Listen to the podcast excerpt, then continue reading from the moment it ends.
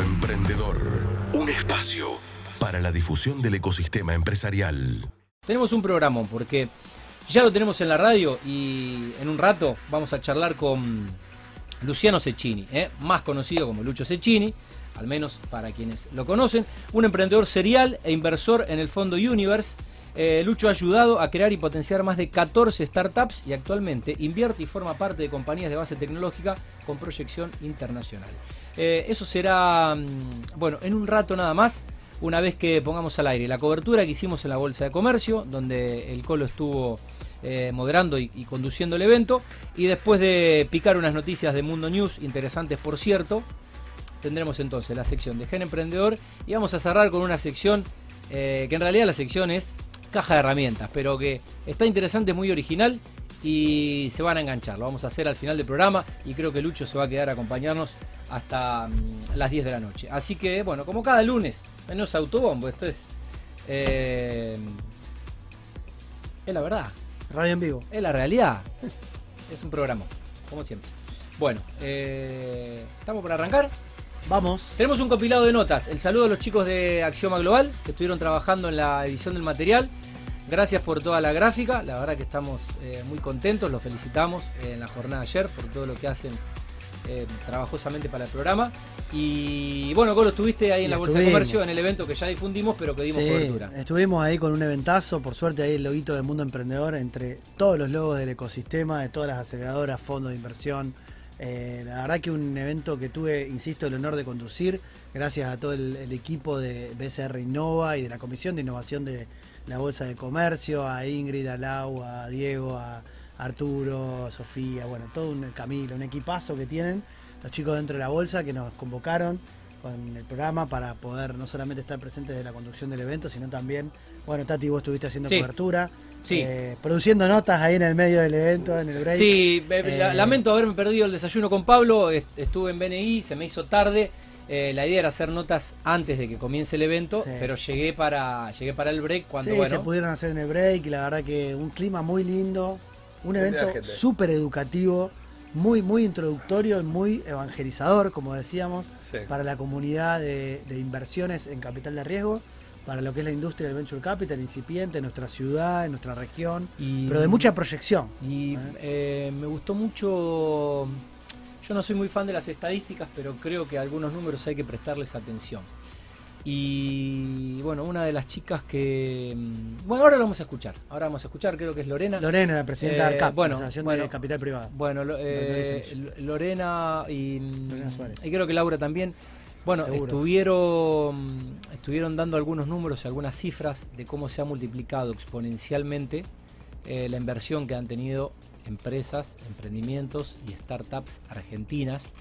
Y lo que ha pasado estos últimos tres años, pero de un año al otro, la diferencia abismal eh, que ha habido por inyección y por inversión. Y que realmente, eh, bueno, creo que están coincidiendo todos aquellos que están empapados en el, en el- en el ecosistema. Es un gran momento para invertir eh, en la ciencia, en la tecnología, en la tecnología argentina y en el ecosistema. Y bueno, estos números ponen al descubierto esto que venimos, con- venimos contando cada semana, con diferentes casos de éxito y de no tan éxito, pero que también merecen eh, la atención. Bueno, tenemos un compilado de notas, después el Colo mm, nos va a decir, eh, nos va a repasar el orden, porque hicimos un compilado, las pegamos todas para hacerlo más dinámico y más ágil, y esta era la cobertura que inicia entonces con la charla eh, con mi compañero y con mi amigo. Sensaciones, estamos en el, en el break de- del evento. Qué facha. Eh, ¿Cómo viene hasta acá y cómo continúa? Aquí estamos, la verdad muy feliz de ser parte de este evento, invitado por la Bolsa de Comercio de Rosario, por ARCAP. Eh, bueno, a sala llena prácticamente, con transmisión en YouTube en vivo.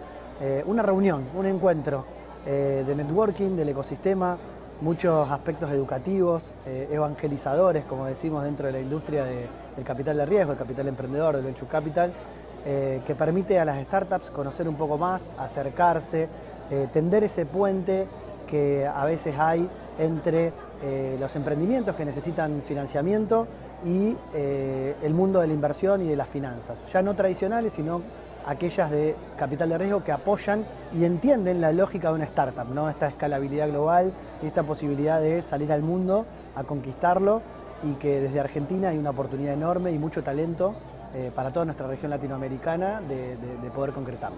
Bueno, felicitaciones y felicitaciones por la facha, impresionante. bueno, muchas gracias. Gracias, la verdad es un, es un honor poder ser parte, como siempre, y bueno, de, ser entrevistado para nuestro propio programa. Andrés, bueno, muchas gracias por atendernos y bueno, por este adelanto eh, que nos haces en exclusiva para Mundo Emprendedor de lo que va a ser tu panel y bueno, la charla que, que vas a brindar para el auditorio el panel, eh, el título es el rol de las empresas en la, innovación y lo que vamos a contar en pocas palabras es el rol de Terragen en la creación de Huevo y después más que nada el rol de Huevo como, incubadora y aceleradora de, empresas. Eh, es un, nuevo desafío que está abordando el grupo Terragene eh, con mucha expectativa. ¿Cómo proyectan este 2022 que, bueno, esperemos sea ya definitivamente el año post pandemia? Sí, y bueno, ya casi con el primer cuatrimestre del 2022 eh, superado, ya estamos casi, casi casi normal. Eh, bueno, estamos ahora cerrando algunos acuerdos eh, marcos con, inversores para, el ingreso al, capital de, de Huevo. Eh, estamos haciendo un montón de inversiones para todo lo que es infraestructura y tenemos, estamos impulsando los proyectos propios, les estamos dando forma a la, operatoria de huevo que es, eh, algo relativamente complejo y novedoso. Eh, intentamos hacer que, funcione de la mejor manera.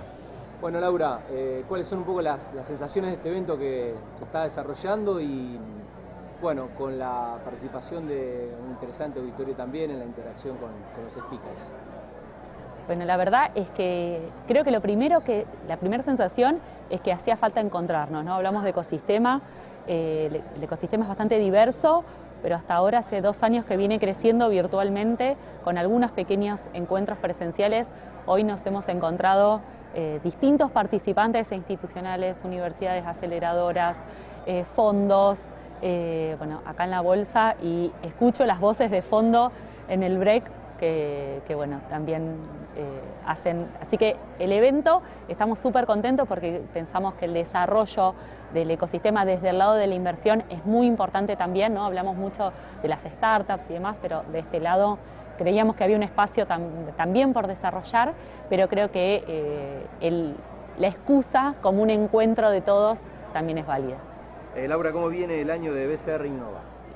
Con muchos proyectos, la verdad, eh, con muchos proyectos hoy, terminando abril, pero sumándose exponencialmente, así que esperamos cumplir con, todos los objetivos que tenemos planteado de este año, de ir trabajando de vuelta a los distintos actores del ecosistema. Estamos trabajando bastante fuerte para el foro Actec en agosto. Eh, así que bueno, en breve vamos a estar también viajando a Bariloche, teniendo un encuentro allá en el Balseiro. Estamos yendo a San Pablo, al Summit, así que bueno, un año con, muchos desafíos. Bueno, Dani, eh, Draper Cygnus, eh, acaba de terminar la, exposición, contanos un poco las sensaciones y qué te dejó la charla e interacción, obviamente, con el auditorio.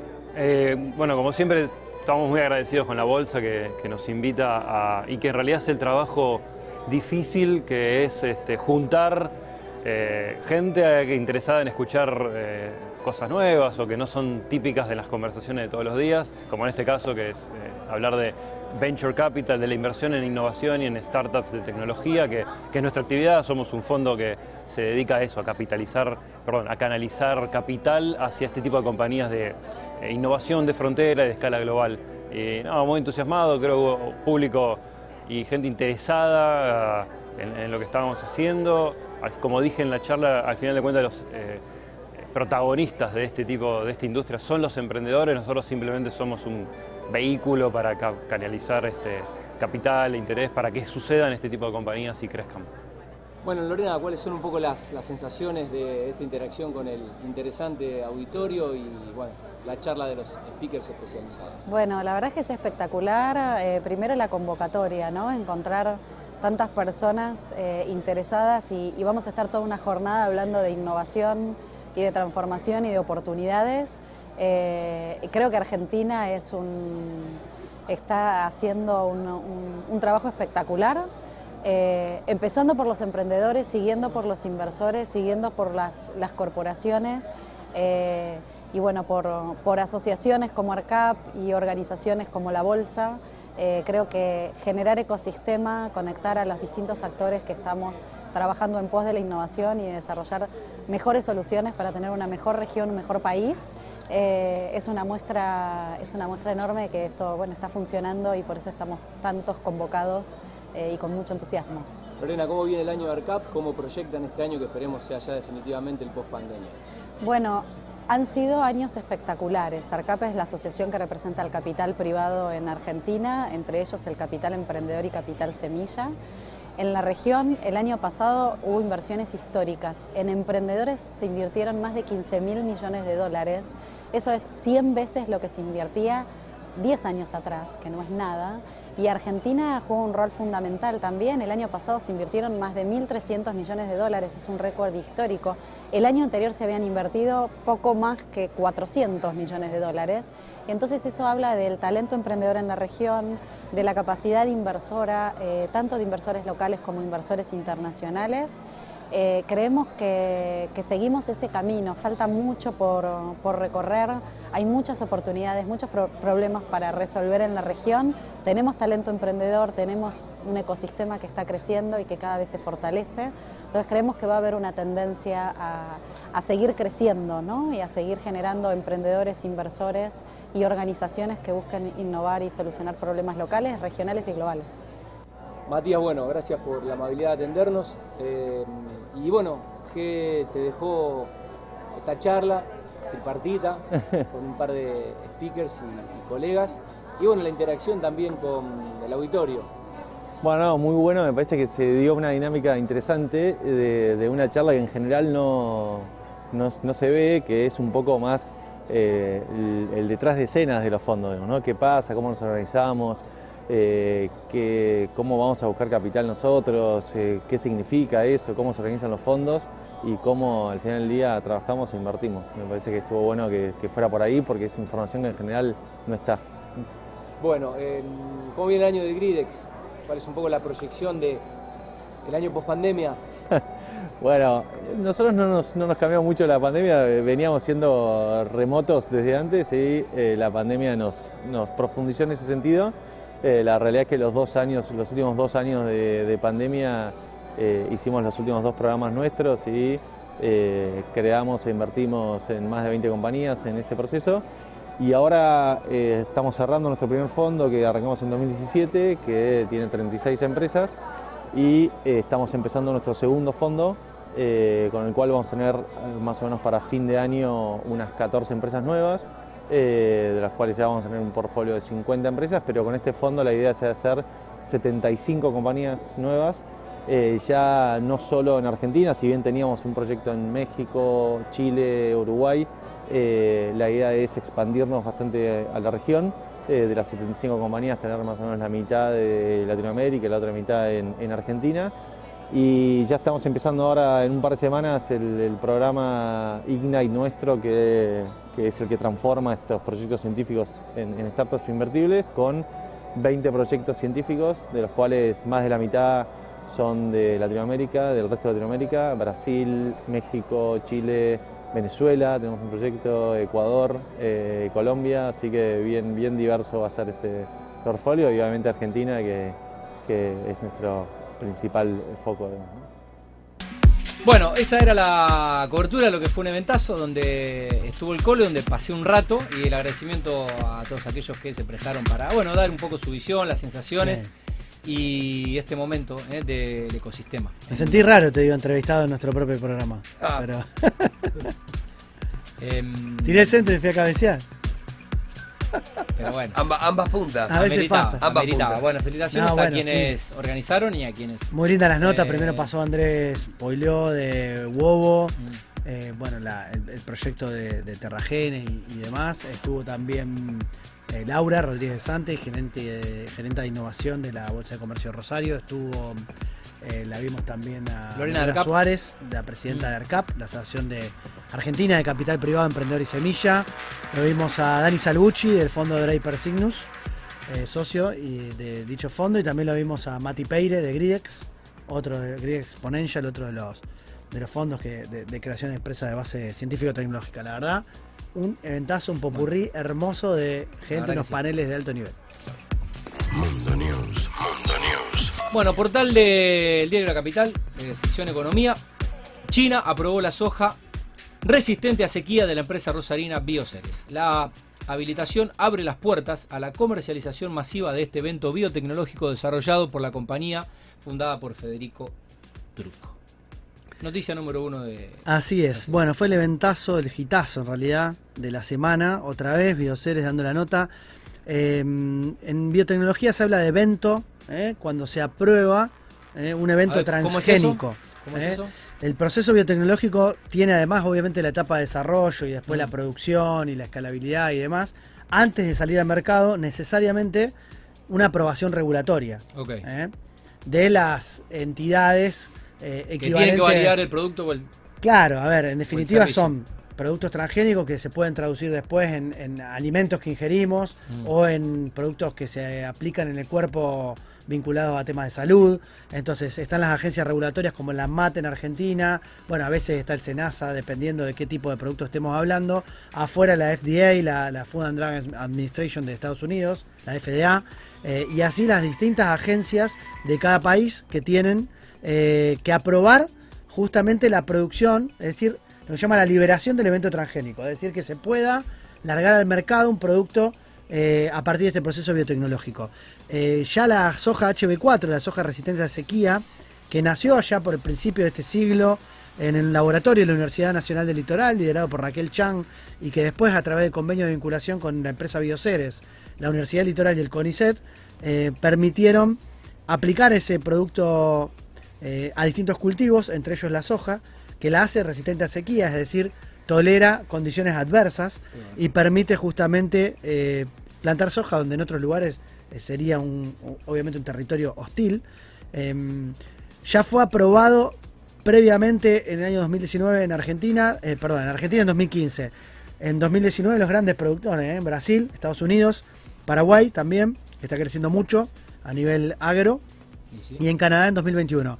Y este nuevo hito de aprobación 2022 en China, que permite, bueno, abrir un mercado gigantesco, ¿no? De exportación de, este, de esta tecnología argentina y que le va a generar regalías a nuestras instituciones científicas, a la Universidad Litoral, el CONICET, eh, y por supuesto a la empresa Bioceres que le ha permitido cotizar en, la bolsa en Nasdaq, en Nueva York, y bueno, adquirir otra compañía de productos biológicos como Marrones hoy por hoy, y también apoyar el SF500, que es un fondo eh, bio local. Promedio cada un mes estamos dando una gran noticia de, de bioseres para el mercado nacional internacional. siguen sucediéndose. Así que, bueno, nada, destacar este hecho que permite seguir insertando. Es la primera vez que China aprueba un evento transgénico argentino. Así que, interesante. Tremendo que esta empresa de Santa Fe, ¿no? Santa Fe al mundo y cada vez sigue marcando tendencia. Leí algunos datos, son 21 millones de hectáreas las la que se podrían estar solamente explotando con, esta nueva tecnología, ¿no? Sí. ¿Cuántos cambios que trae la tecnología para, nuestra, nuestro, nuestro vivir y cuánto, y cuánto podemos dar los santafesinos todavía con tecnología para el mundo? Bueno, pasamos a la segunda noticia. Eh, portalcronista.com, infotecnología. Banco Galicia ya permite comprar criptomonedas, todo lo que se sabe sobre la histórica decisión. Así lo confirmó la entidad a través de sus redes sociales ¿En qué se va a poder invertir? Bueno, em, sumamente importante la noticia, es de hoy. ¿Por qué es tan importante que un banco se sume a la ola de reconocimiento de lo que son las cripto, ¿no? Y que permitan, dentro de lo que es el home banking, su plataforma, hacer una inversión ¿eh? para sus clientes, esto de cambiar pesos o dólares y tener una cuenta en dólares por distintas eh, cripto, las principales, Bitcoin, Ether, eh, USDT, eh, Ripple, digamos, distintas. Son cuatro las que están dentro de la cartera disponibles para la compra. ¿Por qué traemos esta nota o por qué la consideramos tan importante? Bueno, principalmente por un hecho que es que se empiezan a cruzar, se empiezan a cruzar el mundo eh, cripto con el mundo de la banca tradicional. Y esto no es un tema menor, porque una de las cosas que se le cuestiona a las cripto es su poca usabilidad o sus bajos casos de uso, ¿eh? como se dice dentro de la industria tech, que es, necesitamos verlas andando, ¿no? Las criptos subyacen sobre tecnología blockchain, el otro día en el evento también se habló, que va, viene a revolucionar esta vida, es como una nueva internet que permite hacer un montón de cosas, trazabilidad de productos, procesos de notificar. Es un gran libro contable de asiento cronológico inalterable de sucesos y eso es muy importante porque no solamente da sustento a la tecnología, sino también eh, permite otros casos de uso. Ahora, que la banca tradicional empieza a reconocer esta tecnología y hace ya varios años que el banco y la fintech vienen interactuando Sí. eh, para revolucionar este, este, este mundo. Em, bueno, es un, es un paso nuevamente eh, digno de destacar. Y bueno, le dejo la palabra al especialista en finanzas, que, que es nuestro amigo Pablo, que, No, a mí me encanta. que se vuelve loco con estos Bueno, temas. Pablo ya me lo había, me lo, me lo había Voy a, explicado. voy, a, voy, a, voy a hablar poquito de este tema. Sí, no, lo, lo publiqué ayer en Mundo Construcción, algo que Pablo Sí. ya me había anticipado. Eh, en el mercado inmobiliario, que a falta de dólares, los tokens, que es algo que apasiona a Pablo, y los bitcoins, eh, ganan terreno. Eh, ganan terreno a la hora de comprar inmuebles porque no todo el mundo tiene liquidez de dólares. Entonces eh, es como que esta eh, economía no tan real empieza a traducirse en economía real. Sobre todo esto va a ser mucho más profesionales a todas las comunidades cripto, no solamente de Argentina, sino a nivel Latinoamérica, porque eh, el discurso eje que vengo escuchando, que venimos escuchando en los últimos años, trata de las finanzas descentralizadas, que está bien, pero que un banco se meta a las finanzas descentralizadas, bien, va a obligar a que cualquier emi- emisor de un token o de una criptomoneda se profesionalice mucho más independientemente de la tecnología donde apoya, ¿no? Porque podemos decir todo desde el discurso, este, prácticamente este Sí, vincula un poco los dos mundos. A ver, po- por un lado que un banco, es decir, una entidad financiera centralizada, regulada por el Banco Central, por la Comisión Nacional de Valores, bueno, todo, todo ese tipo de inversión, lo que se haga con la FIP, con el pago de impuestos y demás, hace que se cruce el mundo de la finanza descentralizada, el anonimato, un montón de cuestiones eh, que desnaturalizaría un poco eh, su razón de ser.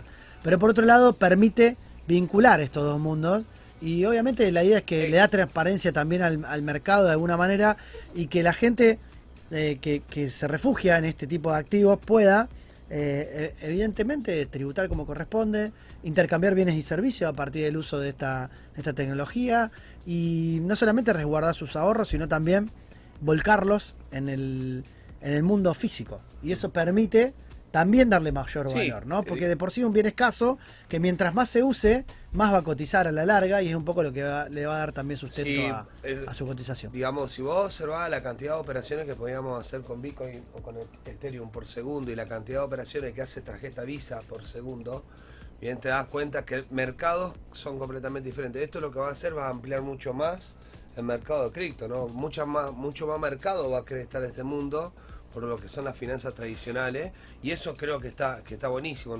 Digamos, acá tenemos un tecnológico, ahora nos va a hablar un poco de tecnología. Se nos sale de la vaina por opinar. Sí, sí, pero Ah, nos va a contar después en su nota. pero concretamente no, eh, eh, digamos, esto eh, levanta, abre mucho más la cantidad de personas que puedan acercarse a este mundo que es la compra de cripto, ¿no? Porque hasta el momento bien era para un grupo reducido que entendía el tema de tecnología. Inclusión y financiera, ¿no? Un par de clics, poder no solamente bancarizar, Mi mamá, sino eh, yo siempre digo lo mismo, ¿por qué mi mamá no puede, no puede invertir en bolsa? ¿Por qué, ven, la chica que trabaja en mi casa no puede hacer una inversión en bolsa? Eh, ¿Por qué, me entendés, un obrero de la construcción no puede hacer una inversión en cripto? ¿Por qué? Bien, o sea, para mí la verdadera rebeldía y la, la verdadera revolución está a partir de la inclusión financiera. Y esto es inclusión financiera. Cualquier persona puede tener, comprar un- una cripto por medio del banco que le da garantías. Me encantó. Bueno, tercera y última noticia. eh, Nota de color. Sí. Blanco el y diario negro. La Voz, eh, la sección Ciudad. Uy, qué rico. Tengo hambre. Semana del alfajor. ¿Cuáles son las 10 marcas más elegidas por los argentinos? Y bueno, votaron Colo, eh, participaron 112.000 kioscos de todo el país. Sí, y estos son de, de kiosquero de la República Argentina. Y estos son los resultados. Sí, a ver. eh, No estoy de acuerdo con el top 10. No, bueno, a A ver. ver, eh, dale. Estamos hablando de marcas, ¿no? Por eso la nota, el valor de las marcas, lo que la gente reconoce, lo que el público Y qué buena elige. movida marketinera también. Yo no soy fan de- la semana del alfajor para que todos ser, a comprar y a regalar debo alfajor. ser uno de los pocos argentinos que considera que el días alfajor igual, ¿eh? es bastante bastante flojo en general, ¿eh? No soy fan del alfajor en absoluto. No sabes lo que te Me- perdés. me- no, no, es que no me gusta, o sea, No me gusta lo dulce en general, menos el alfajor, que me parece una galletita, una masa que se pasta No, en la Bueno, boca. anda al psicólogo, Pero bueno, ¿Qué- qué- no me Cada uno con su ¿qué gusto. ¿Sabes cuál me gusta gusta? gusta ¿Sabes cuál me gustan los de hermano. Los de mousse. ¿Eh? El suyar, ese era un buen Eh, alfajor. el, el Milka, El. Milka tiene mousse. Está Eh, ayer comí, El alfajor, ayer comí la suyar. galleta esa va con mousse, no con dulce Ayer comí suyar. El dulce de leche es para tantas otras cosas ricas. también tiene mousse. En definitiva, no quiero polemizar. El número Ya 10, polemizaste. Número 10, Capitán del Espacio. Número 9, Fantoche. El viejo y querido Fantoche triple. Eh, un clásico. El fantoche ya no es lo que Eh, era. Hace el 10 años que no es lo que era. Cuando nosotros íbamos al colegio, el fantoche era una delicia. Alfajor Bonobón. Va, el Bonobón es el Bonobón. Número 8. Es parecido. No va. Jorgelín, el 7. Este es Zafa. popular na- Zafa. Y, y- y- accesible. El 6, el Terrabusi triple. El Terrabusi doble era un clásico también. Sí, no falla. Hay un ese no chocolatito la de calidad, cacao. siempre no te clava Mirá que nunca. De los, de los pocos que me han gustado. Va sobre seguro. El Milka Oreo. Eh, Rico, para los rico. fans Al que le gusta la Oreo, Del, Oreo. Milka ¿Le Oreo triple. Oreo? Va, va. Eh, fíjate ahí, tengo un dato de color. Hay, hay mucha diferencia de precio también ahí, ¿eh? Hay algunos Sí. que yo te digo, a ver, el fantoche hoy no me gusta, pero es bastante más ¿por- por barato que probar, Milka? Tengo, marca, un dato de marcas de color que siempre contamos en los talleres. Fíjate que el Mirka gana la imagen torta Oreo dice por 3. el Terrabusi dice por 3 torta. Son, estamos hablando de todos alfajores de 3 capas. ¿eh? El Jorgelín dice maxi alfajor, alfajor de 3 tapas. ¿Por qué no dicen triple? Porque es una marca registrada por Fantoche, por los dueños de Fantoche. tal cual. ¿eh? Fueron los primeros en ponerle triple y monopolizaron el uso del nombre asociado a la distintividad de ese signo Buen para, detalle. para el alfajor. Por eso, fíjate que todos los demás que son triple de tres capas Sí. no dicen eso. Eh, la- el cuarto, el mini torta águila, este tiene sus adeptos, ¿eh? es bueno. Sí, sí, sí. Eh, tres, el toffee simple, negro, clásico. El toffee es rico. Hoy comí uno, una pasta horrible. Eh, el dos, el Jorgito, de dos capas también, Jorgito va bastante. bien, va bien. Y el primero para mí, porque el dueño es un gran marketinero y tiene una muy buena movida de marketing. Un capo ahí en Twitter lo ama la gente, que es el gran dueño de Guaymallén. ¿eh? Es el número uno, es fundado en 1944, que es blanco. ¿eh? Es blanco. A mí me gusta más el blanco que el negro. Pero a la gran, a la gran mayoría de la gente le gusta el negro. La cosa como son. Creo que si le regaló un bueno, a un opinen niño te lo ustedes. devuelvo. Yo de alfajores no puedo No sea hablar. malo. Eh, falta el tatín El ahí, único tatín, bueno era el tatín suyar. simple, Es tatín el único buen sentimiento. alfajor de la historia Para mí no argentina. está Jorgito el chiquitito. Alfajor suyar, el de, el de Sigue color. existiendo. El del color naranja con bordó, Lo con comí ayer. dorado. Qué Lo comí ayer. rico. Oh, qué qué rico. maravilla. Tiene mus, tiene mus. Ah, bueno, están casi todos, pero eh, bueno, hay, hay, hay, hay diferencia de precio ahí entre lo que un Guaymallén y un Milka, ¿no? No vale lo mismo. Bueno, eh, ya tenemos al invitado hace rato. Esto fue Mundo Así News. que una sección polémica. Un dato de color. Una sección polémica. Ranking de polémico. marcas, hay muchos rankings de marcas. Lo importante es el valor de la marca, ¿eh? la percepción del consumidor. Que te elijan, que te compren, que te conozcan y que te identifiquen a través de un signo distintivo. Decimos Milka, sabemos de qué estamos hablando. Decimos Toffee, decimos. Eh, Sabora. Jorgelín. Decimos Sabora. eh, o Jorgito, Lo que- decimos lo que, sea. Cuando queremos decir mostaza. Exacto. exacto. Bueno, esto fue Mundo News.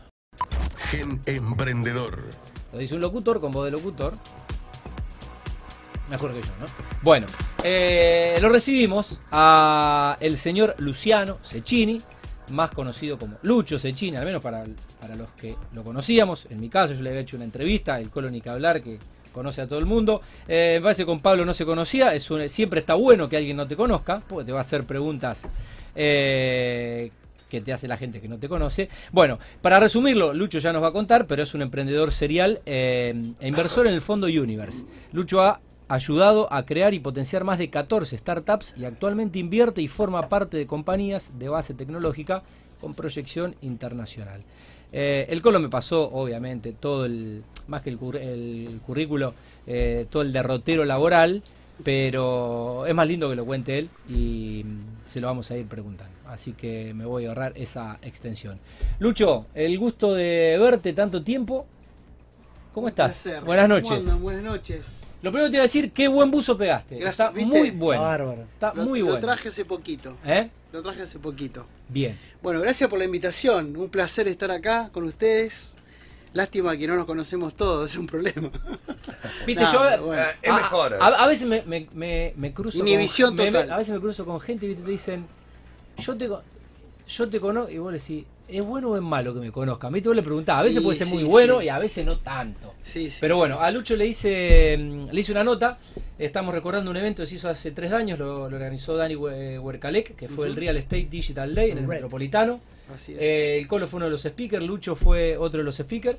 Y cuando terminó la disertación, a los dos eh, le hice una, una, entrevista. No me acuerdo de qué hablaste, ya pasaron tres años, no me acuerdo lo que desayuné esta mañana. Caducó, ya lo No desayuné porque me, me, quedé dormido esta mañana. Pero bueno, es verdad, la tecnología hace tres años caducó, Lucho. Estábamos hablando un poco de eso, ¿no? La sí. velocidad con la que viajamos. Vos sabés que hay una, hay una ley que se llama el stock de conocimiento, que es cuánto es- tardás en aprender el doble. Es decir, cuánto tiempo pasa para que vos sepas el doble. Sí. Cuando yo estaba en la secundaria había, eh, no sé, cinco planetas, había como dos mil. Entonces, eh, normalmente cuando vos te cuentan algo, es probable que no tarde más de dos meses en que ya haya caducado. En el 2020, ya por la penetración de la información, este, yo lo que aprendía hoy en dos meses ya caducaba. Imagínate los Claro. chicos que están con una currícula de estudio de seis años. Claro, eh, esto tiene, ¿no? con el- tiene que ver con el paradigma del avance, que se, se- se- no que se fagocita, pero se acelera de una manera tan exponencial que lo que antes vos necesitabas eh, 10 Sí, años 10 para años, desarrollarlo, bueno, hoy, hoy, hoy en computación vació. es la, la famosa ley de Moore, ¿no? Esto de Sí, que también, se va multiplicando la capacidad de almacenamiento de datos exponencialmente. Eh, Y que quizás el coronavirus, si salía, si, si el coronavirus aparecía hace 50 años atrás, estaban 10 años para sacar la vacuna y la sacaron en menos de un año. Sí. Pero bueno, qué, qué tipo apasionado, Lucho. Bueno, bienvenido al programa. Bueno, Eh, gracias, gracias. gracias. por visitarnos. Un placer. Y la pregunta que abre todas las notas. ¿Te acordás el día que lo, lo conociste al Colo? ¿Cuándo lo cruzaste? Seguramente en algún evento. Sí, el Colo. ¿Cuánto hace que, Oh, hace, que hace se un montón, cruzan? hace un montón de años. Hace mucho, hace mucho. Hace mucho nos conocimos, sí, en eventos de, de emprendedurismo, siempre de base de tecnología, siempre de tech. Eh, y bueno, con el Colo nos conocimos porque tenemos amigos en común y además por haber trabajado juntos en algunos proyectos. ¿Vos, Rosarino? Yo en realidad no soy rosarino, soy sangenarino, Ahí va. de la ciudad de San Genaro, Y- que está acá a 80 kilómetros. Pero viviste. Y en realidad estoy acá ya hace muchos años. ¿Viniste a estudiar? Eh, vine a estudiar. Cuando terminaste la secundaria. Exacto. Terminé la secundaria, vine a estudiar, dije, ¿qué estoy haciendo acá, allá? Y bueno, como que de alguna manera fui un poco del mundo, porque no estaba nunca, ni en San Genaro, ni en Rosario, en ningún lado. De hecho, cuando arranqué a estudiar, eh, terminé dando clases, porque estaba demasiado aburrido, era demasiado aburrido. Arranqué a estudiar ¿Qué la lista- estudiaste, Lucho? Empecé la lista de sistemas y dije, ¿qué estoy haciendo acá, por favor? En realidad quería ser astronauta, es la realidad. Bueno, el, el- el buzo. el un día buzo- le el conté buzo a mi- reconfirma un poco el deseo. Un día le conté a mi viejo, le digo, che, quiero ser astronauta. ¿Pero qué edad tenía cuando le dijiste eso? Y viejo? 16 años. Si- De hecho, si voy y le preguntás a, a cualquiera, no sé, a nuestros hijos, sobrinos, amigos, niños, preguntale qué quieren ser. Ninguno te va a decir que quieres ser astronauta. ¿Por hoy no, cuando éramos chicos nosotros. Hoy ya no. Pero ¿sabes por sí. qué? ¿Sabes por qué? Porque naturalizan que un cohete sube y baja como nada. Sí, ahora es una boludez. Claro. Ahora decimos, Para qué Elon Musk boludo. pone un cohete Hoy ya pagás y podés viajar al espacio. No, aparte vos decís, che, pasan 125 satélites por Rosario y todos mirando afuera eh, el fenómeno. Lo que no sabemos es que nos están traqueando absolutamente todo. Y todos divertidos mirando un par de luces, ¿no? Entonces, Eh, es muy buena la película para poner un poco en contexto lo que. eh, tiene un par de años. eh, ahora le voy a googlear. Eh, la película de uno de los astronautas. Que. bueno, salió ahora hace poco. La, ahora, ahora la voy a googlear. Eh, si no la viste, mirala. Para redimensionar hoy en el futuro lo que fue en el pasado esa, esa misión. Pero es verdad lo que dice. terrible. Ahora. Tal cual, para Elon Musk poner un cohete en órbita, eh, cu- cuestión de, cuestión de, pero aparte de nosotros juntamos 20.000 horas y subimos un cohete. No un cohete, pero, o sea, el cohete sube, nos deja el satélite Sí. y están otros satélites de 20.000 horas puesto arriba. Antes valía 200 millones. Este Bueno, y quería ser astronauta. y quería ser astronauta. Y le dije a mi viejo, casi me mata claramente, imagínate, en, en el mundo tradicional, un abogado, otro, otro médico, y este placo quería ser astronauta. Y bueno, de alguna manera, qué sé yo, comenzamos como un proceso de búsqueda de ese astronauta, y nada, había que hacer ingeniería aeronáutica en Córdoba. Era Sí. una locura comenzar todo un proceso. Bueno, mi viejo, como tenía algunos conocidos ahí, nada, fuimos de recorrido y le dije, olvídate, esto no es para mí, no, no Claro. existe. Nada, en realidad yo no quería ser astronauta, a mí me gustaba la innovación, básicamente. Y el, el astronauta era lo que veía en ese momento, que decís, che, loco, suben a un tipo, lo suben al espacio, lo traen de vuelta, no hay oxígeno, da vuelta alrededor del mundo y lo traen otra vez, una cosa increíble. Entonces, bueno, nada, y ahí comenzó como mi, mi primer chispa de emprender. Y recuerdo cuando... Digamos, te- una especie de condenado por la innovación, o sea, un tipo inquieto, Sí, curioso sí, que todo el tiempo, todo el tiempo. necesitabas, o necesitas. Yo creo que lo que me ha pasado, llegar hasta donde estoy, eh, yo estoy, o sea, primero que estoy feliz con lo que hago, porque tampoco me imaginaba haber estado donde estoy, Y de hecho nadie hubiese imaginado todo lo que hemos construido en este tiempo y la cantidad de veces que hemos eh, conectado puntos, ¿no? Como dice Steve Jobs, los puntos se conectan para atrás. Y he hecho tantas cosas por ser inquieto, por aburrirme tan rápido, que bueno, yo creo que todo lo que pasa es por conectar los puntos para atrás, no para adelante. Y bueno, y es consecuencia un poco eso. Pero recuerdo cuando tenía 15 años que grababa CDs con una grabadora que grababa 2X, se me quemaban los CDs a morir. Y ese fue mi primer ¿Desarmabas negocio. cosas por ahí para Sí, ver cómo estaban todo, hechas? ¿Cómo funcionaban? Todo, todo, todo. Un desastre. Un Y desastre. después no las puede armar, ¿viste? Sí, arruinar, arruinar No, cosas. aparte, yo matar. hoy tengo amigos que me dicen, che, vos que sabés de computadora, yo no sé nada de computadora. en realidad es que no sé nada. Uno cuando es pendejo, viste, comienza con un proceso de, de- de probar cosas, de qué pasa, que si, como que vive la experiencia desde otro lado, se pone del otro lado. De hecho, yo creo que la mejor manera de entender lo que le pasa al otro es sentarte de este lado. Que yo venga de acá y les haga la nota a ustedes. A ver cómo se sienten ustedes y cómo viven esa experiencia. Y es la única manera de entender lo que pasa. A veces para innovar no hace falta Sí, empatizar y construir ponerte en el lugar del tecnología. otro. Claro, sí. Así que bueno, eh, nada, en ese momento grababa los CD, era millonario, imagínate, ganaba 25 horas por CD. Le grababa a todos los boliches de la zona. Y O vivía sea, con mis viejos. Eso, eso es ser emprendedor, ¿ves?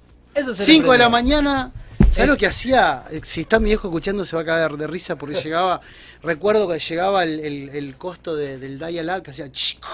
¿Te acordás del modem que hacía ese ruido? 56K. No, la fortuna en, en- en Teléfono. teléfono, fortuna. Sí. Entonces yo agarraba, me quedaba hasta las 3, 4 de la Yo mañana. jugaba al FIFA. Y aparte siempre Yo ocupado. Se llamaban y te Ah, yo el- FIFA. Aparte, qué ruido de mierda ese. Hijo FIFA. de puta. Yo chateaba en el ICQ, ICQ, o en el... El ICQ, yo te busco, en el significa. Messenger, ¿Sabías, pero me no? metía en el canal de, de- el canal de chat de Rosario también. Sí, los BBS, Mirk, el, el ¿eh? Mirk. El Mirk. Exacto. Eso al corta no llegó. M-I-R-C. Pero ¿sabes qué pasó? Bueno, ¿Qué lo interesante contanos, de contanos eso? esto de, de los CD y los boliches, ¿cómo era? No, pero te quería decir algo y- Sí. y te quiero contar algo que es muy interesante. Hoy está pasando algo histórico. Acercate un poquito al micrófono, Lucho. Hoy, hoy está pasando algo histórico, que es que estamos conviviendo cuatro generaciones. Es decir, mi abuelo, mi papá, mi hijo y yo, con cabezas totalmente diferentes. No solamente totalmente diferentes, sino que en las instituciones, en los medios, en los negocios, en todos estamos conviviendo. Entonces eso es histórico. Muchos de nosotros tuvimos que aprender, como dice el, el Pela, que dice, che, yo usaba el MIR, que es el, el- chat, y él tuvo que aprender a usarlo y los hashtags y esto y lo otro. Lo que vos agarrás hoy, una, la aplicación de tu teléfono del celu, de foto, y decirle vehículos, y te trae todos los vehículos. No tuviste que aprender nada. Simplemente la- hoy la tecnología se adapta a vos. Es totalmente distinto. ¿Cuántas veces instalamos Windows 95 con 200 CD y de pronto hoy lo bajás, lo descargás y ya está? Y de hecho no tenés que hacer nada. Y bueno, entonces yo creo que eso a no- nuestra generación nos dio el aprender y desaprender, nos dio una cabeza totalmente diferente al cubo en el cual viven ahora. Hoy los pibes son nativos, agarran, como les contaba, la Play, todos sabemos.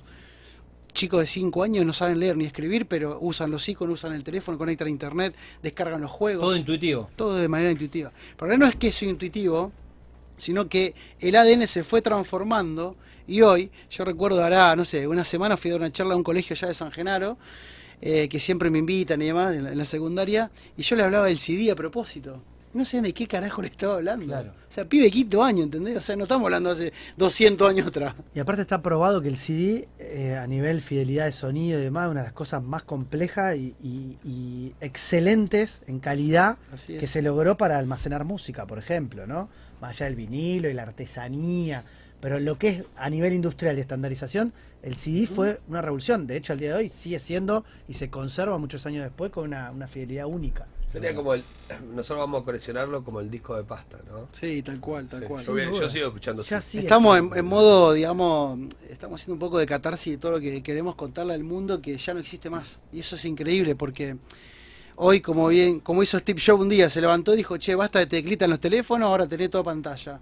Vos te parás enfrente de, qué sé yo, de cualquier retail del mundo y mirás los modelos de celular y son todas pantallas negras y largas, nada más. No hay una Hoy, diferenciación. hoy vos pones un, un- un nene frente a una tele y va y la toca. Y la toca. Quiere ver si tiene algo Es touch touchscreen pantalla. automáticamente, digamos, ya. Es decir, las pantallas no van a desaparecer nunca, sean transparentes, sean holográficas o lo que sea. Siempre vamos a tener que proyectar algo donde sea, siempre. Eso no va, no, no va a desaparecer. Y yo recuerdo cuando era pendejo que me pasaba eso. Quería siempre la computadora, la última, la última, la última. Y claro, clase media, mi familia en- eh, pagando una computadora durante años Sí. eh, y demás. Y era, che, loco, este flaco, sacalo de acá porque qué carajo está haciendo, ¿no? Andá a estudiar inglés y la secundaria. Entonces, bueno, todo ese mundo, cuando vos sos como diferente, primero no encajás, después sos el genio, y después sos un loco que construye cosas, que algunas salen bien, otras salen mal. Pero lo que sí eh, que me ha pasado siempre es que siempre le puse un huevo tremendo. Si vos eh, entro en una compañía y tengo el 10%, para mí el 100, siempre. No es el 10%.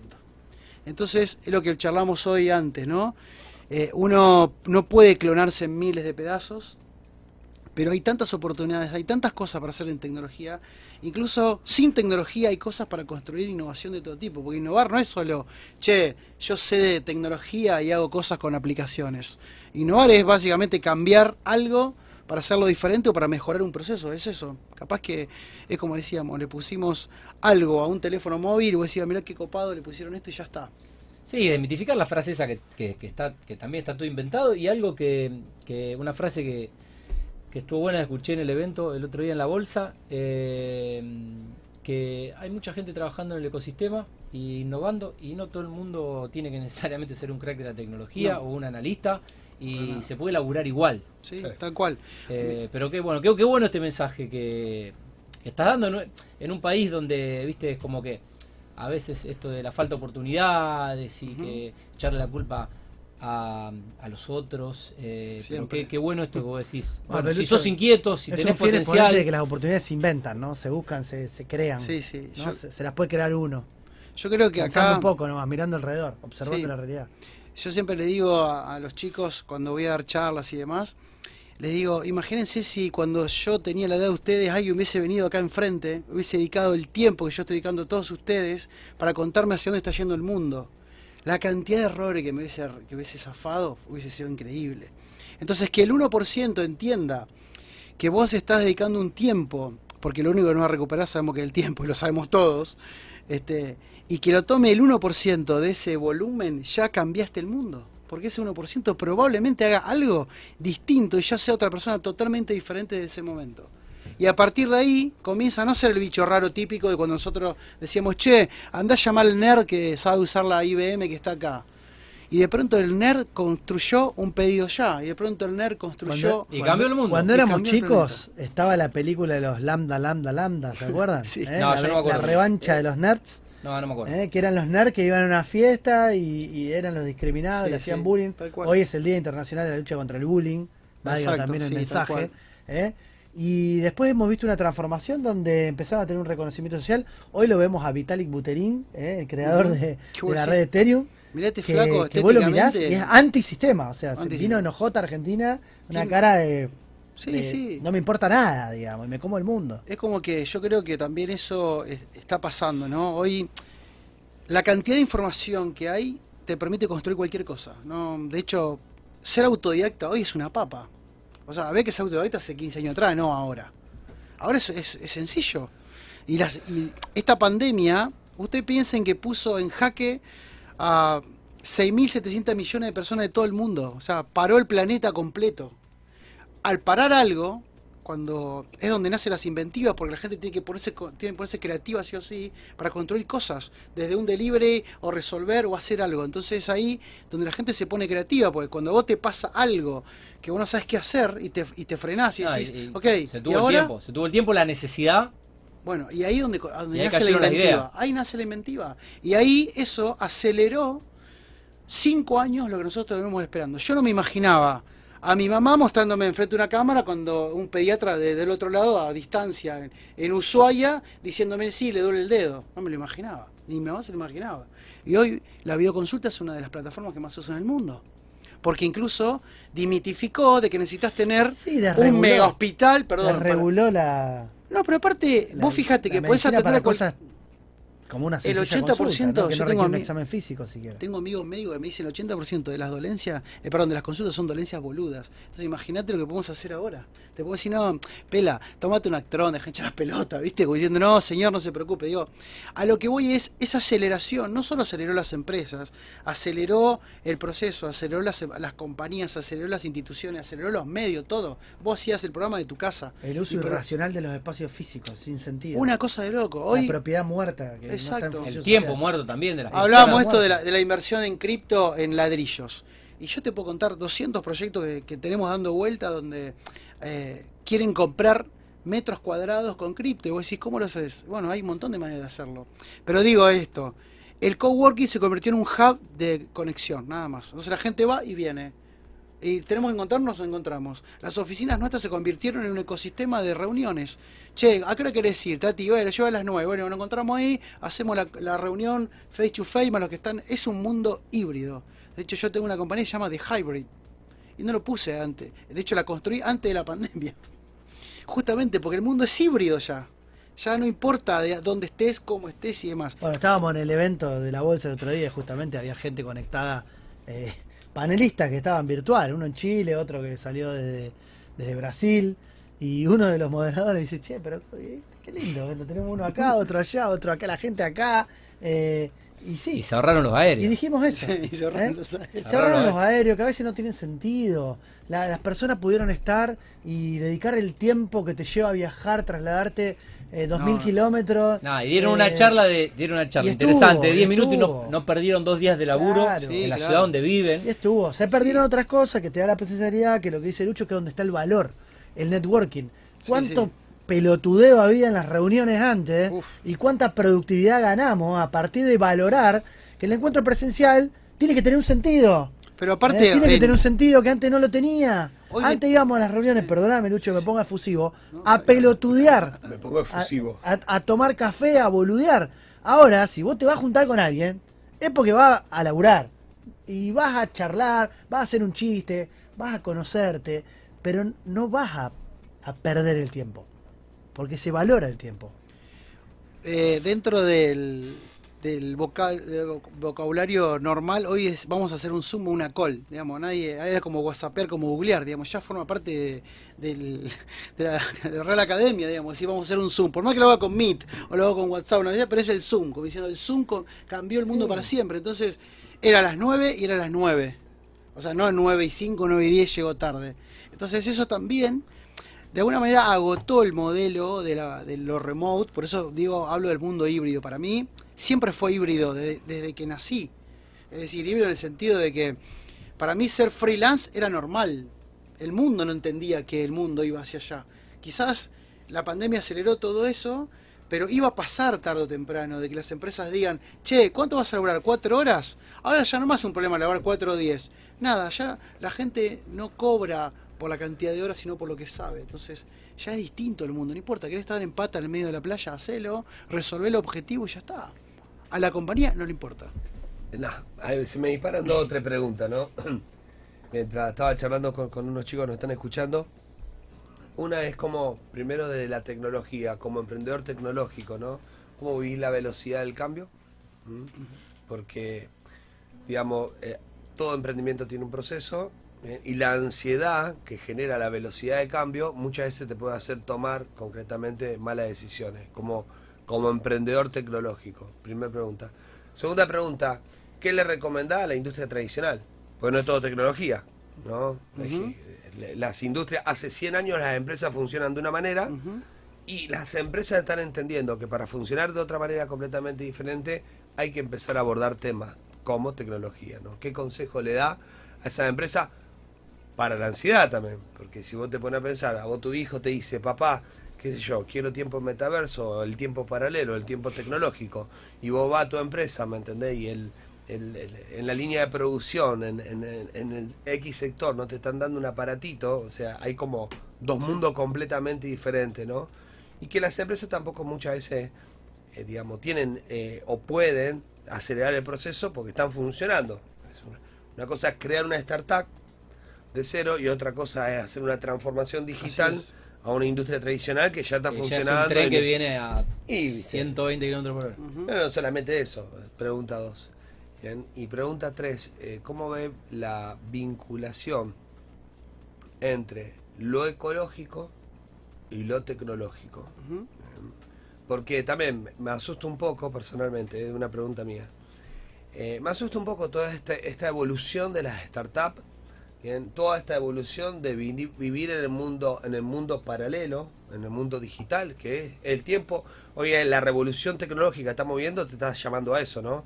Tenés tiempo digital ahora, en poder comprar tu ropa digital, podés no comprar tu ropa física, si no sos un avatar, podés comprar tu ropa digital, podés ir a un concierto digital, podés ir a una charla digital, podés desarrollar bien cualquier cosa en el mundo dig- digital, en meta. bien.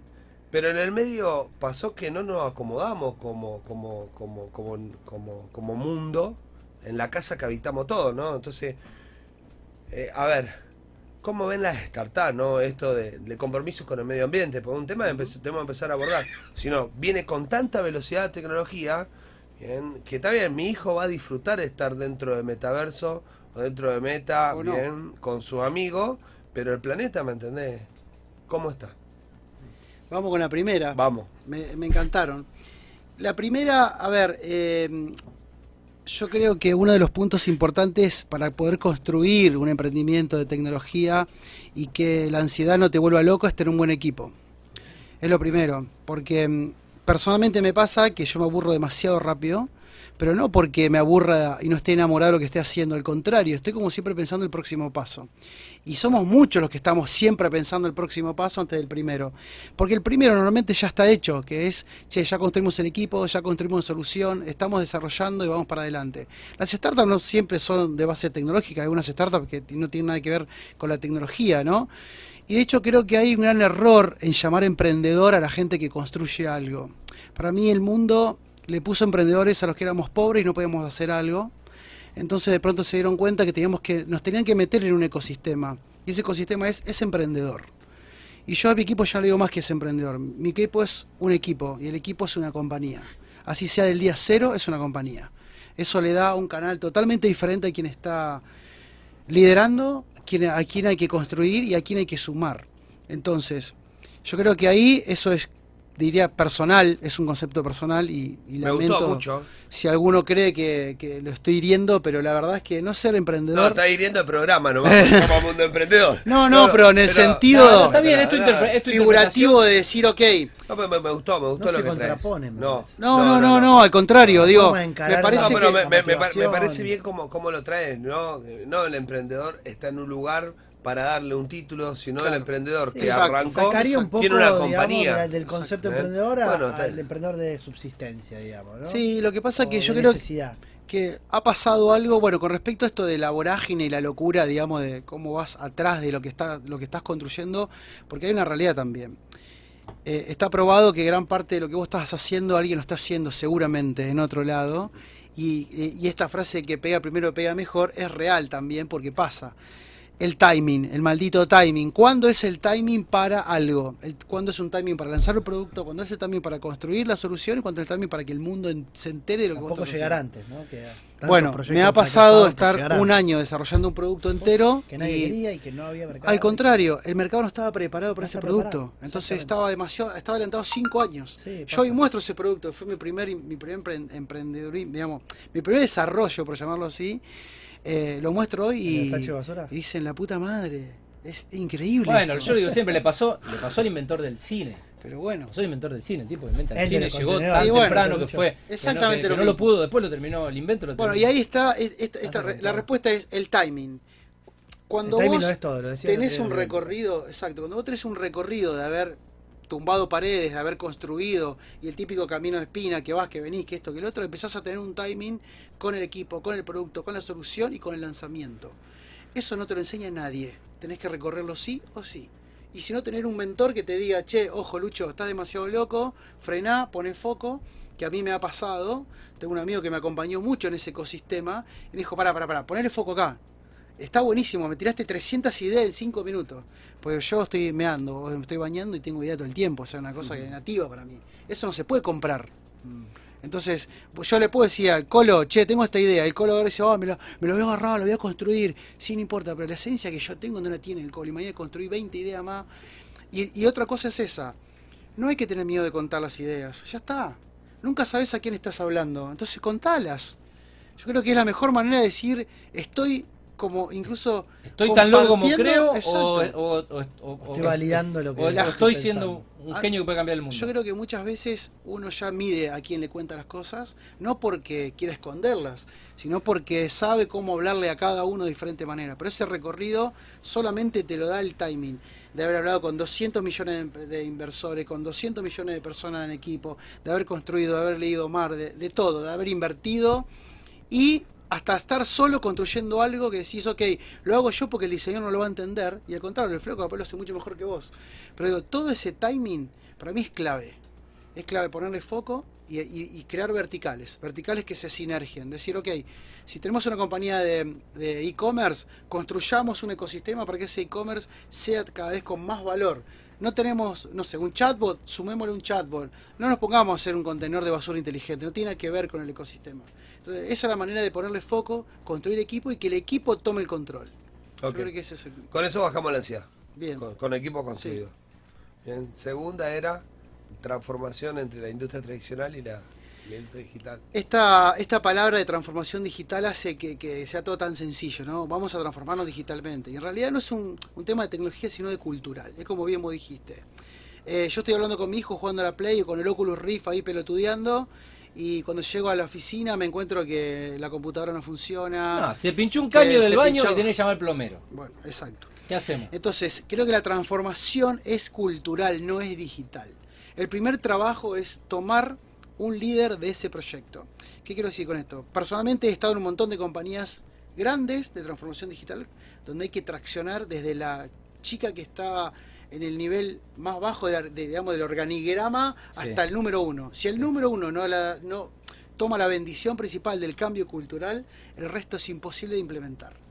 Porque cuando Hay hablamos que de transfor- derramar desde la- el pico de la pirámide, digamos. y aparte otra cosa, Tati, el punto es que No, cuando hablamos de transformación digital, creen que es poner Google, que es usar Gmail, que es usar un CRM, un ERP, no tiene nada que ver. Esas son herramientas que son un pedacito de transformación digital. ¿Y cómo haces para convertir una compañía en digital o hacer esa transición? Un cambio cultural. El cambio cultural es, el líder es el primero que tiene que entender que ese ecosistema de negocio no funciona más así. Si no lo entiende, vamos a caminar por Rosario y nos encontramos cuántos edificios que dicen 1985, eh, 1820, Bulones Juancito, y quedó eso nomás. El mundo se lo pasó por arriba. Entonces, ahí está el punto. Si el líder no entiende que eso es un- necesita un cambio, porque hoy cualquier compañía, desde la industria Perish, 4.0, Cualquier compañía de la industria 4.0, cualquier que vos decías la industria 4.0, ¿qué? Y compro dos robots que hacen así, así. No, flaco. Hay una transformación cultural primero. Hay que entrenar a un equipo de innovación. Y cuando digo entrenar a un equipo de innovación, otro erro- gran error de las empresas es decir, che, vamos a, a transformar digitalmente la empresa, ¿qué vamos a hacer? Consultora contratamos. No, o dicen, vamos a llamar a un analista de sistema a un ingeniero. Y el flaco está hecho para una parte. Vos necesitas a alguien que corte transversalmente todos los procesos de la compañía y que no tiene que entender de todo, pero tiene que entender el impacto que tiene todo eso. Y al cortarla transversalmente empezás a decir, ah, pará, este es el número, el mejor acá, este el mejor acá, este el mejor acá, este el mejor acá. Unís todo eso. Una visión ahí- integral. O sea, Sí. no ser un especialista en. Tener, Es que- tener una visión. Sin dejar de lado, digamos, eh, a un ingeniero en sistema, tiene que ver el, digamos, el, el título. estamos hablando de Lo que digo es del perfil. liderazgo, liderar una compañía. perfil. Exacto. Yo si me meto en una compañía, la corto transversal, hablo con todo el mundo, armo un equipo de tracción y le pongo una medalla a cada uno. Le digo, flaco, este es tu equipo, no es mi equipo, es tu equipo. Porque todo lo que pase de acá en adelante es transformación. Es decir, cortar la empresa de acá para atrás es una, de acá para acá es otra, es una nueva. La nueva tiene un modelo totalmente diferente. Muy bien. No sé si te contesté. Ah, perfecto, perfecto. Me quedé reflexionando. Bien. Interesante, sí, los cambios culturales siempre, ¿no? Ansiedad en el cambio cultural. Bien, siguiente, también un, un tema un tema a abordar, ¿no? Porque, eh, ejemplo, hay compañías que han tardado más de 10 años en hacer un cambio cultural. Los cambios culturales son lentos. ¿bien? Para todo emprendedor que nos está escuchando, un cambio cultural se puede planificar, se puede organizar. Bien, no se hace improvisando el cambio cultural porque va a cambiar el cambio de toda tu empresa y toda la esencia de, de la, Sí, de la visión, la misión, todo. todo. Bien, y es- es un cambio que se puede planificar. Qué bueno que aquellos emprendedores que están escuchando, que tienen emprendimientos, bien, eh, que todavía no están en este proceso de, de cambiar y adaptar herramientas tecnológicas, puedan estar digamos, planificando su cambio cultural, ¿no? Pero sí, completamente de acuerdo que todo pasa por el cambio cultural de las compañías. Bueno, eh, hab- hablando de cambios culturales. Quedaba eh, una, quedaba una que era interesante. Sí, El perdón. impacto ambiental. impacto ambiental. Sí, Eh, sí. O sea, a mí me. ah, una curiosidad que tengo, ¿no? Me imagino de todo andando con mucha tecnología, ¿no? Obviamente que la tecnología también nos permite tener un auto eléctrico, al cual ya me subo al auto y no hago nada, ¿bien? Eh, o me permite de alguna manera... Sí, a ver, la revolución industrial eh, típica anterior, vieja de la máquina a vapor, del consumo de energía, del petróleo, digamos, la gran revolución del petróleo que es la que mueve todas las cosas, Sí. eh, al cambiar hacia una revolución más tech, de más necesidad de electricidad igual- quizás, hoy tenemos igual, otra ojo, fuente de energía. ojo, porque ayer leía que, de esto del litio, que Argentina tiene Sí. una, una Ah, gran litio, oportunidad través del litio. Ojo que para, para producir el litio necesitas agua. Bueno, y se El habló agua del es una shale oil reserva natural De hecho, muerta. de- de hecho- Entonces, y está buenísimo lo del litio, pozo pero petrolero para necesitas extraer, agua. extraer shale Claro. oil El es mucho más impactante que sacar extraer un De hecho, un le voy, a, barril le- voy a contar un detalle relacionado a lo que es la huella hídrica argentina, ¿no? Solamente por, por añelo, por vaca muerta o por los pozos petroleros, bien, nosotros no estamos preparados para compensar la huella hídrica de todo el recurso que tenemos enterrado. Litio, gas, petróleo. ¿Por qué no estamos preparados? Porque muchos de nuestros recursos hídricos fueron comprados por privados años anteriores y fueron vendidos a empresas internacionales que hacían las compensaciones hídricas de, de su huella. Por eso digo, una, una inquietud, obviamente que desde este lugar vamos siempre a, a promocionar, a provocar el cambio cultural para el cuidado del medio ambiente, pero bueno, hay que tenerlo en la mesa también. Yo creo que ahí, y permítanme ser, digamos, dar, dar mi, mi respuesta personal en ese punto, o mi, o mi opinión. A ver, el, el cambio o, o el ataque hacia el medio ambiente y todo va a ser algo que no vamos a poder parar, lamentablemente. Eh, a pesar de que la tecnología sea consecuencia de eso, imagínate el día que tengamos que enchufar todos el mismo auto eléctrico a la noche.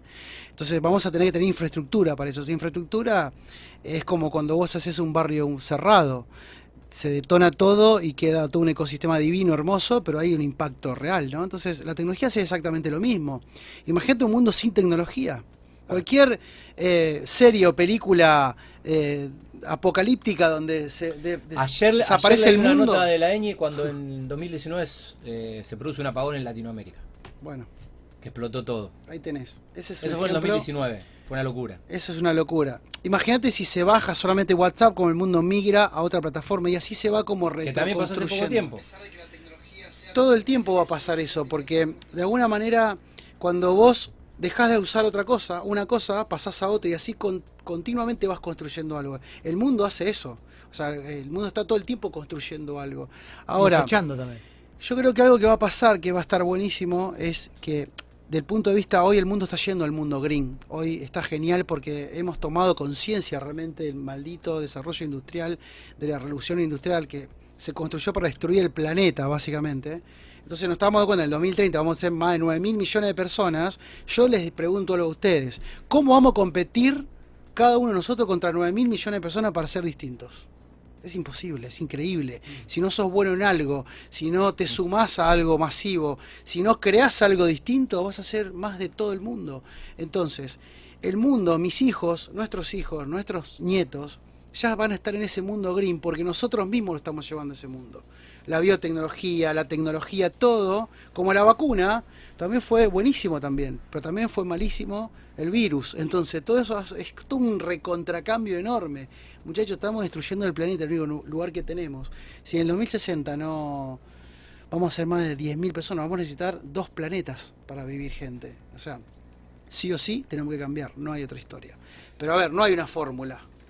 Sí, Em, estamos cambiando, eso está bueno. No, Lu- Lucho es el- se definió diferente eh, y estamos hablando de cuestiones culturales, entonces vamos, vamos a hacer al, al revés. En vez de hacer eh, preguntas a nosotros, como le hacemos a nuestro invitado, porque es un invitado Ahí diferente, eh, los minutos No que quedan de no nota, visita- nos de lo que eso. quieras hablar, de qué tenés ganas de hablar y vamos a, vamos a charlar, pero que no te preguntamos y que te gustaría por motu propio contar. Que te preguntemos. En realidad me gustaría, a ver, si me agarrás así por sorpresa, pero bueno, siempre hay que tener alguna respuesta.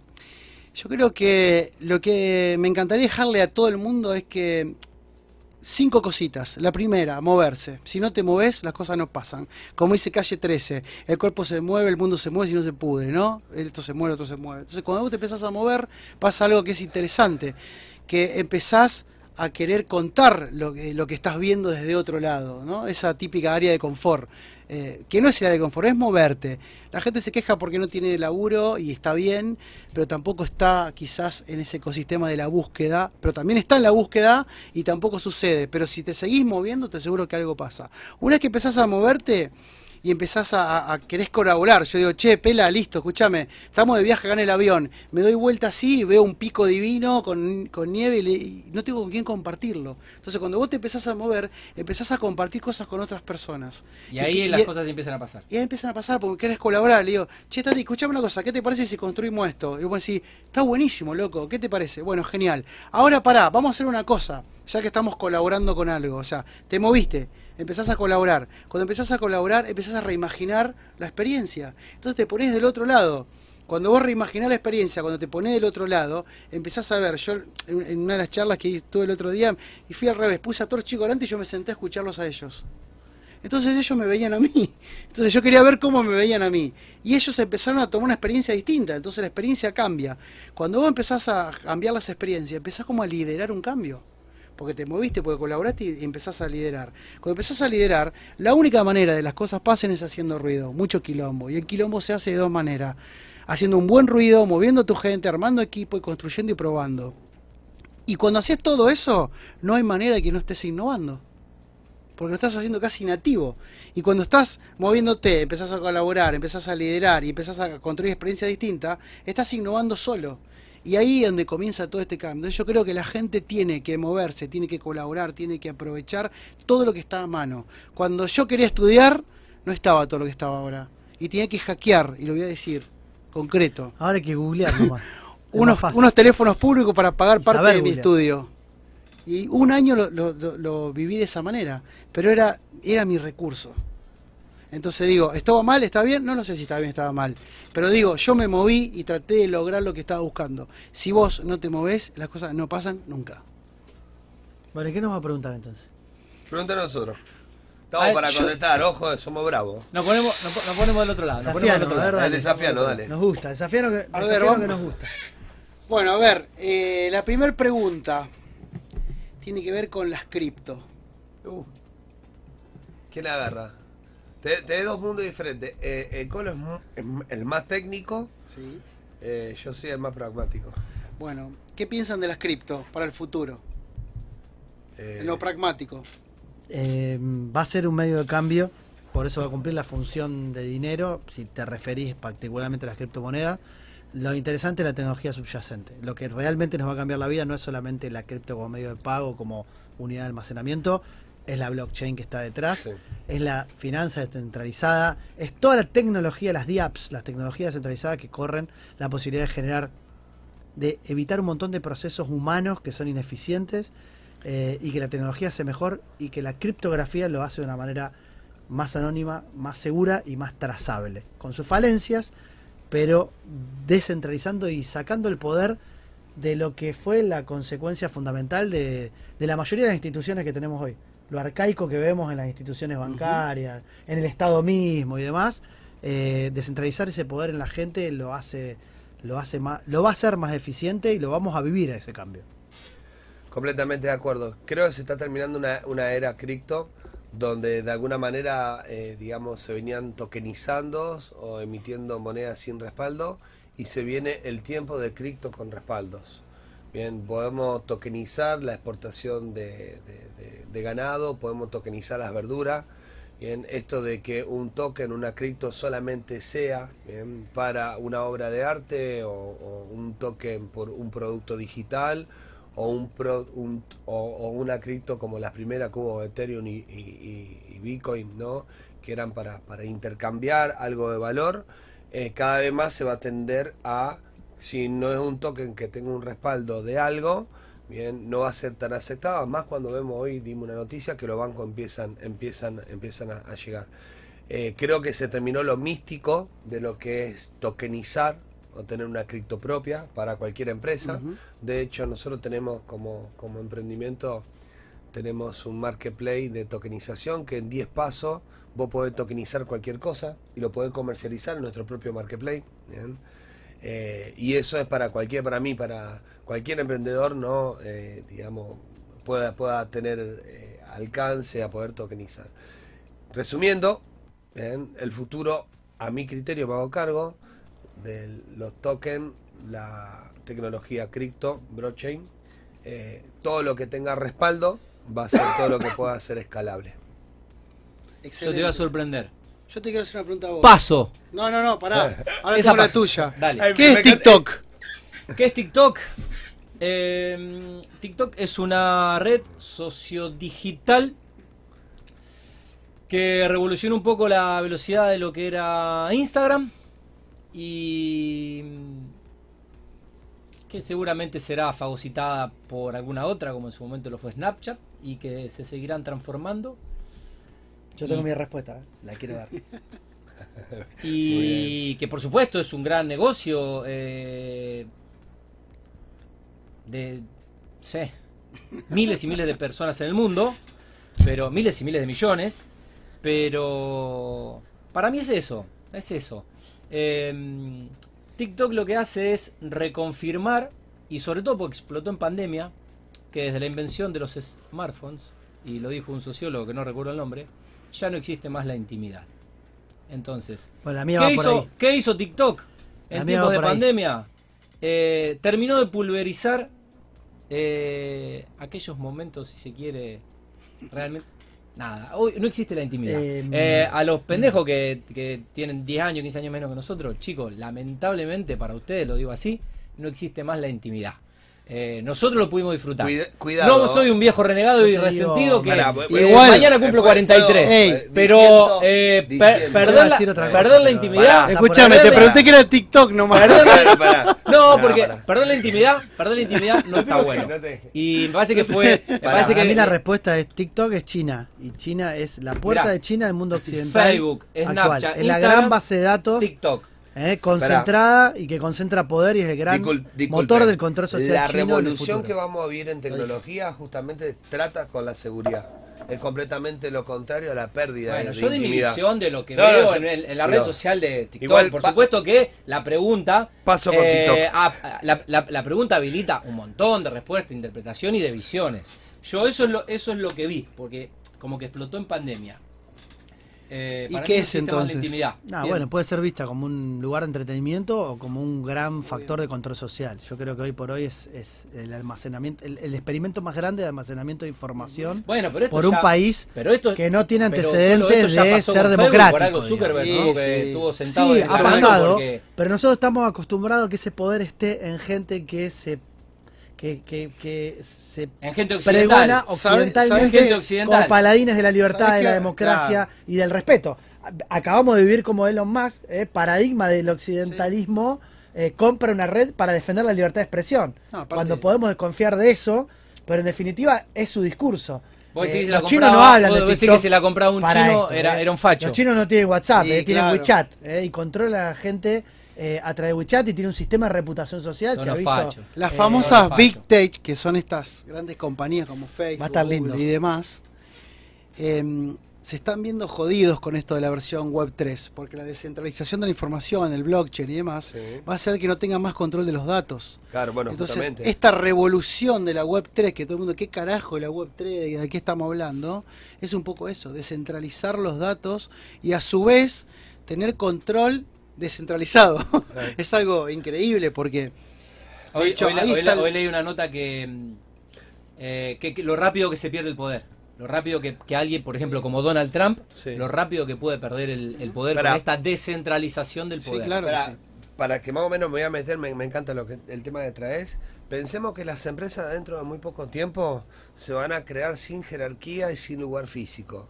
Que una empresa se puede crear de manera digital con diferentes personas que aporten valor sin la necesidad que esa persona tenga un líder, sino que la misma tecnología vaya guiando bien, en cómo se produce. De hecho, ya hay, ej- hay ejemplos bien de esto concretamente. O sea, yo tengo, es como si fuera, vamos a imaginar una bolsa de trabajo, bien.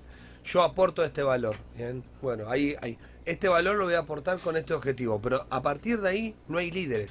El nuevo modelo de empresa que se viene, que me agarra mucha ansiedad. Quizás no líderes formales, ¿Cómo Pablo, llego? quizás no líderes jerárquicamente como estamos acostumbrados, Sí, no- pero no- no hay un donde- organigrama donde uno- decís, claro, este es el desde uno, donde dos, uno reconoce una autoridad en el otro para opinar, aunque sea de un tema, eh, en ese momento, en esa decisión, está siendo líder esa persona. Que después el liderazgo pueda rotar según la esfera de conocimiento de cada uno, no tengo duda, pero hay un ejercicio del liderazgo natural en, en- en donde un grupo de personas se junta y hay que tomar una decisión, donde seguramente va a haber alguien que va a convencer y va a persuadir a los demás en base a... Lo interesante, algo, ¿no? creo que ahí pela para sumar, eh, eh, y lo que dice Pablo también es la descentralización, es que vos creas tu compañía en Estonia y podés facturar de cualquier lugar del mundo, digamos. Nuestros hijos van a ser hijos del mundo, no del DNI de Argentina. Son ¿entendés? globales. Entonces, cuando vos te digas, che, la Green Card, ¿qué- necesito Green Card, ando por el mundo, o sea, el mundo nómade es real, no es una, no es una mentira, no es solo filosofía barata Bueno, y en relación a eso, de una irte de breve, tu casa. una breve aclaración que me gusta siempre hacer. La pandemia ha- nos ha mostrado, así como vivíamos en un mundo hiperconectado y globalizado, cómo ante una crisis mundial las puertas se cerraron y las fronteras que antes no habían, hasta, hasta el intendente recobró poder de decir, o, o la vecinal del barrio decir, se puede ir hasta el almacén a dos cuadras o a pasear el perro 500 metros. O sea, como en, en tiempos de crisis, algo súper conectado y globalizado se cerró, Cierra. no solamente se paró, se frenó y se cerró jurídicamente hablando, lo cual para mí me cambió un poco el paradigma y la perspectiva de lo que venía diciendo. Yo venía hablando de un mundo sin fronteras, de la despersonalización del derecho, de la desterritorialización del derecho, y, y la pandemia fue el ejemplo de absolutamente todo lo contrario, donde cualquiera se aferraba al espacio de poder que tenía para poder gobernar y decidir qué podíamos hacer con nuestra libertad, poder caminar o no cinco cuadras. O sea, e- e- es un cambio interesante. Bueno, Bueno. eh, mm, qué linda charla. Va, más preguntas, distinta. ¿cómo estamos? Ah, estamos No, no, ya estamos, ya estamos. No, son menos No 10, le pero igual, igual, igual, inversor, que, que igual quedate Lucho porque, se porque se viene en Caja Herramienta, vamos a hablar de cinco series que todo emprendedor Tiene que ver. debe mirar. Así que quédate y de paso la, la opina, ya estamos, quedan 10 minutos. De Que nos recomiende algo para, para leer. Eh, vos sos muy tecnológico. ha leído Eh, mucho, Lucho. Habitualmente pregunto una lectura recomendada. Yo ahora estoy con mucho con los podcasts, estoy con audiolibros también del bot de, Telegram. Em, nada, algo que no necesariamente tenga que ser un, libro, pero algo que te haya roto la cabeza en algún momento o que quieras compartirlo con nuestros queridos teleoyentes del ecosistema. A mí me encanta realmente, y puede ser un cliché, la película Jobs. Yo creo que la película Jobs tiene un final la increíble. de mm, eh, Aston, La- Aston sí, así la, es. sí, la única que vi La yo, no última, exacto. Sí. Porque tiene un final increíble, donde él dice que esto es para los locos, para los inadaptados, para los que Ah. no les encanta el status quo. Y que para normalmente para el mundo son locos y para muchos son genios. Entonces, creo que eso hace el cierre incom- final. Dice en Exacto. Yo creo que esa película demuestra que incluso sin haber estudiado, podés construir lo que quieras. Entonces me parece que tiene, al margen de- del personaje de Jobs y demás, sino conceptualmente, demuestra que una persona sin casi nada, ni familia, de hecho, porque todos lo sabemos, ha construido un monstruo y cambió el mundo para siempre. Entonces, no es que no puedes hacerlo, es que siempre tenés que tener la actitud. Y me parece que Jobs, para mí, es como la columna vertebral de- del caso que conecta todo, ¿no? O sea, me parece que les recomiendo eso. Bueno. Y si Yo. quieren algo del futuro, futuro, futuro, futuro, de Black Mirror, miren todo de punta a punta. Todo lo que está pasando ahí ya caducó, ya existe. Tal Así cual. que ya no hay más futuro. Gracias, Lucho. Tremendo. Un placer tenerte. Bueno, Lucho, gracias por venir, pero bueno, quédate, quédate, quédate. Nos vamos a la tercera y última tanda y presentamos la última sección. Hoy no tenemos traguito, así que. Caja de herramientas. Cinco series que todo emprendedor debiera mirar. A ver si vi alguna de las cinco. Sí, Una vamos, a- vamos Una a, a- a traer un post que hizo la gente amiga de negocios en red, la cuenta arroba nerd, somos uno en Instagram. Un beso a Dani Huercalec A Dani. y a todos los chicos de Negocio en Red, a Gaby Camicia. Exacto. Ah, ya que estamos la gente de BNI también. Sí, sí, tal cual. Em, gente muy querida. Em, bueno, Nos pareció muy bueno el post. sí, estuvo lo buenísimo. Lo vamos a reproducir, le vamos a dar un espacio en esta sección. Eh, no es nada que tampoco que no, no se sepa. A ver, hay muchas series que tratan el tema de emprendimientos y por una u otra razón son recomendadas. Eh, la selección que han hecho ellos es la siguiente. The Dropout, la primera, ¿eh? es un caso que hemos comentado acá, el de Elizabeth Holmes, la mujer que se consagró como la Steve Jobs de la biotecnología, vendía un famoso método de diagnóstico rápido. Teranos, exactamente, te pinchaba el dedo y sacaba sangre y un poco más te, te decía te decía un poco más, no sé, cuál era tu genealogía de 40 millones de años atrás. Eh, pero bueno, era un gran fraude y bueno, esta mujer fue condenada a muchos años de prisión y se está sabiendo un poco más sobre su vida a partir de esta serie que ahora lanzó hace poquito Netflix de Dropout. Eh, Amanda eh, es la actriz Amanda Seyfried y Elizabeth Holmes es la verdadera mujer que estaba detrás Bien. de esta protagonista. La segunda, Girl Boss. Eh, una serie en tono a una comedia, basada en el bestseller autobiográfico de Sofía Moruso, que es una joven emprendedora que logró salir de la quiebra y se convirtió en una magnate de la moda en pocos años. eh. Fundó Nasty Gal, una tienda en línea de ropa, zapatos y accesorios de segunda mano. Eh, no la he visto tampoco a esta serie, pero dicen que es buena, así que habrá que estar atentos quienes estén del otro lado escuchándonos. La tercera sí es más conocida, es Billions. Esa eh, la vi. La famosa serie buena. del mundo financiero de Todos New York, una Wendy. particularmente en las inversiones de acciones. eh. Ya van cinco temporadas. eh, Los primeros pasos para, para los fondos de capital, de riesgo y demás, y la industria de venture capital. Es interesante cómo muestra la relación entre gobierno y empresarios. De la mirada de un joven financiero que inició de la nada y se convirtió en el corredor más cotizado de los millonarios. Eh, la cuarta, Mad Men, la historia del publicista Dan Draper, uno de los principales exponentes de la publicidad en los años 60 en New York, eh, que bueno, nos deja algunas enseñanzas como la lealtad de los líderes con sus equipos, eh, tema que tocamos eh, durante la jornada de hoy, la importancia de las relaciones personales, lo humano, primero al iniciar el negocio siempre enfocarnos en los clientes y crear las propias oportunidades. Mad Men tiene muchos seguidores. Y la quinta es un reality conocido también dentro de la industria del entretenimiento vinculado al mundo emprendedor. Este juego de tiburones, la famosa Shark Tank. Esta sí la he visto, eh, sus capítulos. Tiene su versión latina también. La- donde la un panel de exitosos, sí, un, un panel de exitosos eh, gente de la Eh, industria voy a voy a tra- voy a que te mata. algo, un ¿eh? minuto. Cuando empezamos a hablar con Tati, bien, eh, para, para poder poner en, en- en- en radio, en televisión, programa para emprendedores, ¿te acordás, Tati? Por aquellos momentos yo estaba haciendo prueba de cámaras para Telefe con cuatro empresarios que en realidad queríamos empezar un proyecto de... Tipo Shark Tank. Sí, sí. Tal cual, bueno. Shark Tank es esta serie donde son los tiburones, ¿eh? los, los tanques, ¿eh? que te matan ahí con sus devoluciones frente a los pitch, que tenés que conquistar y ganarte la bueno la posibilidad de, de ser financiado ¿no? por, por, por esta gente muy grosa de la industria. Hay actores también reconocidos, mucho, mucha gente que tiene mucho dinero ocioso se está volcando a la inversión de capital de riesgo. ¿eh? Los Sí. emprendimientos de, del caso de... mm, Deportistas, Pepe Sánchez, Manu Sí. Ginóbili, el caso de actores famosos y demás. Así que bueno, esto fue. Bueno, esto fue Caja de Herramientas. Esto fue Caja de. Herramientas. Listo. Eh, yo le di el regalo a Lucho, eh, un, un vasito de Grupo Roma, de nuestro amigo Grupo Roma, y unos. Arbanit de nuestro amigo Ivo para, para, tus, para tus niños. Esos No te va- son muy buenos. Si me lo sacan, se lo doy. Pero, Olvidate. viene acá hasta Funes para bueno, ir comiéndolo por el camino. La bolsita de los amigos de, de Grupo Roma. Eh, Gracias, Lucho, Lucho. Un placer eh, charlar con vos. eh. Gracias a ustedes, Gracias un placer. por- Invítenme más gracias- seguido. Gracias por tu tiempo. eh. Te vamos a te vamos a invitar más seguido. Eh, amigos, les dije que era un programón y Buena semana, nos quedó corto. nos Sí, quedó corto. siempre. Bueno, pues ya está Pedro. Gerard, gracias amigo, buena semana. Gracias a ustedes. Eh, nos encontramos el próximo lunes. Nos fuimos. Esto fue Mundo Emprendedor. Gracias. Mundo Emprendedor. Lunes, lunes, 20 horas por Rosario.